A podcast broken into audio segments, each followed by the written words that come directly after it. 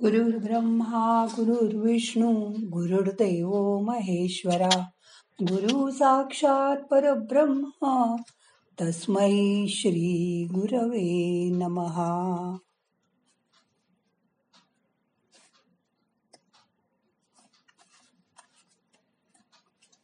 आज ध्यानात आपण जो देवाला नैवेद्य दाखवतो त्याबद्दल थोडं बघूया. मग करूया ध्यान. ताट बसा पाठ मान खांदे सैल करा. डोळे अलगद मिटा. मोठा श्वास घ्या. सावकाश सोडा. मन शांत करा. श्वासाकडे लक्ष द्या.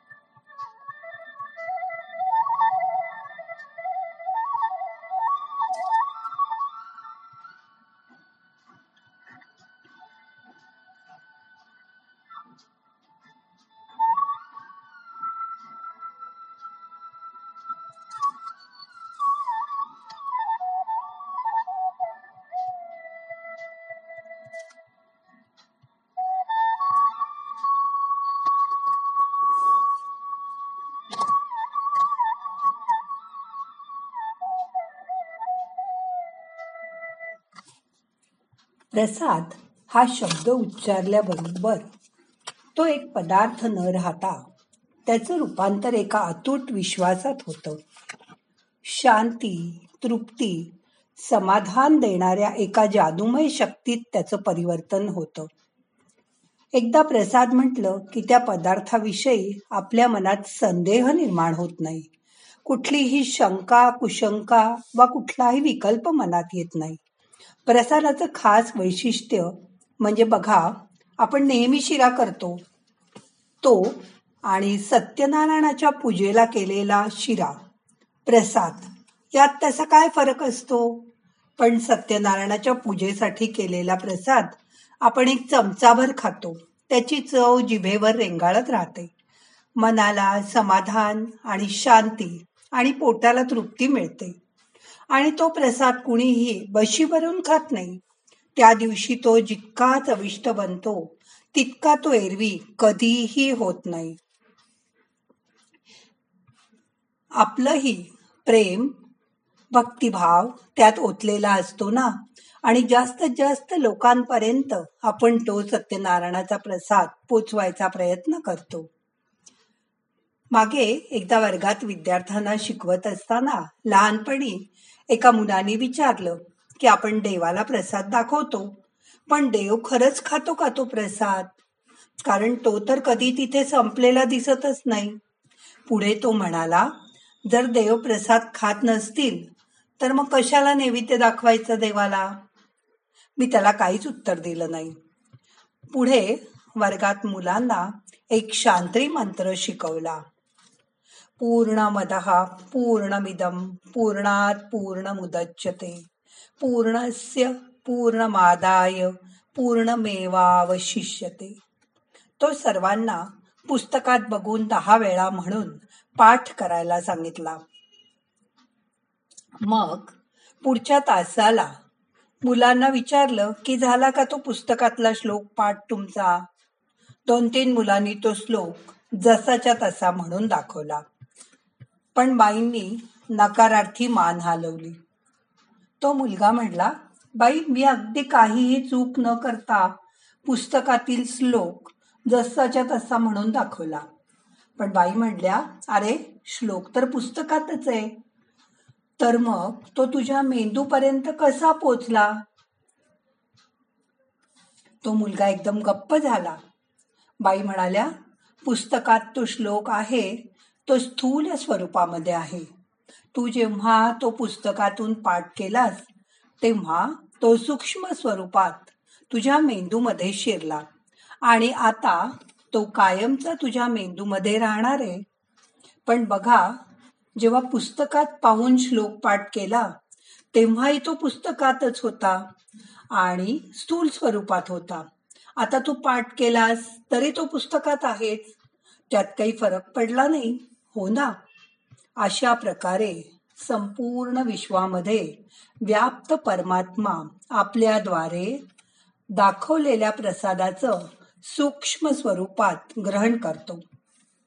मग आपण देवांना सूक्ष्म स्वरूपात ग्रहण केलेलाच प्रसाद आपण प्रसाद म्हणून ग्रहण करतो. म्हणून प्रसाद करताना त्यामागील भावना महत्वाची असते.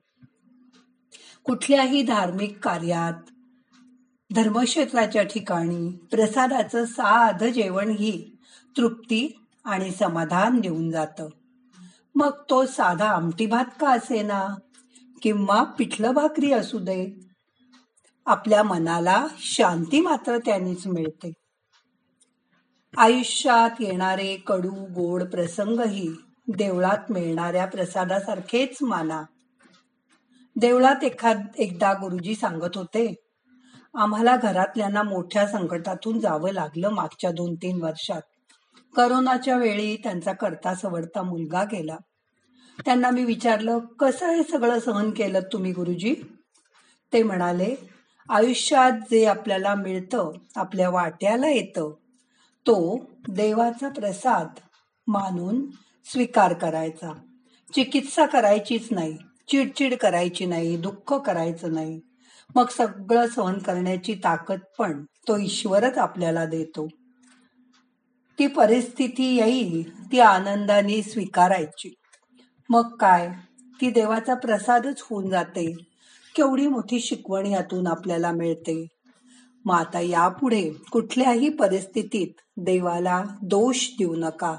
जी परिस्थिती येईल ती देवाचा प्रसाद म्हणून स्वीकारा आणि आनंदाने उपभोगून संपवा.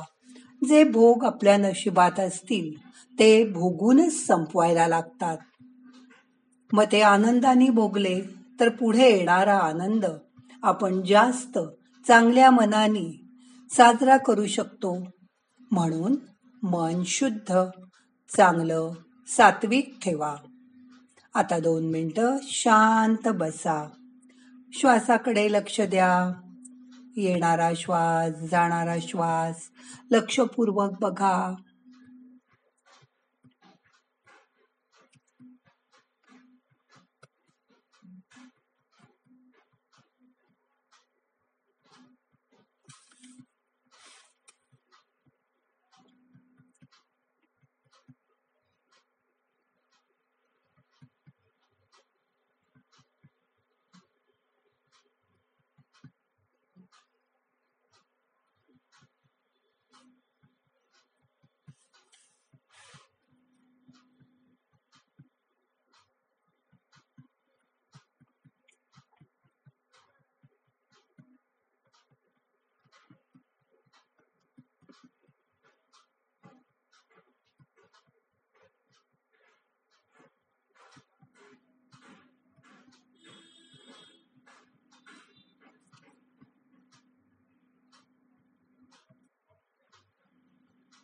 आता यापुढे कुठेही देवाच्या ठिकाणी एवढासा खडीसाखरेचा खडा जरी कुणी प्रसाद म्हणून दिला तर तो गोड मानून देवाला नमस्कार करा आणि त्याचा स्वीकार करा.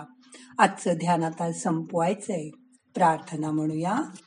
नाहम करता हरि करता हरि करता हि केवलम. ओम शांती शांती शांती.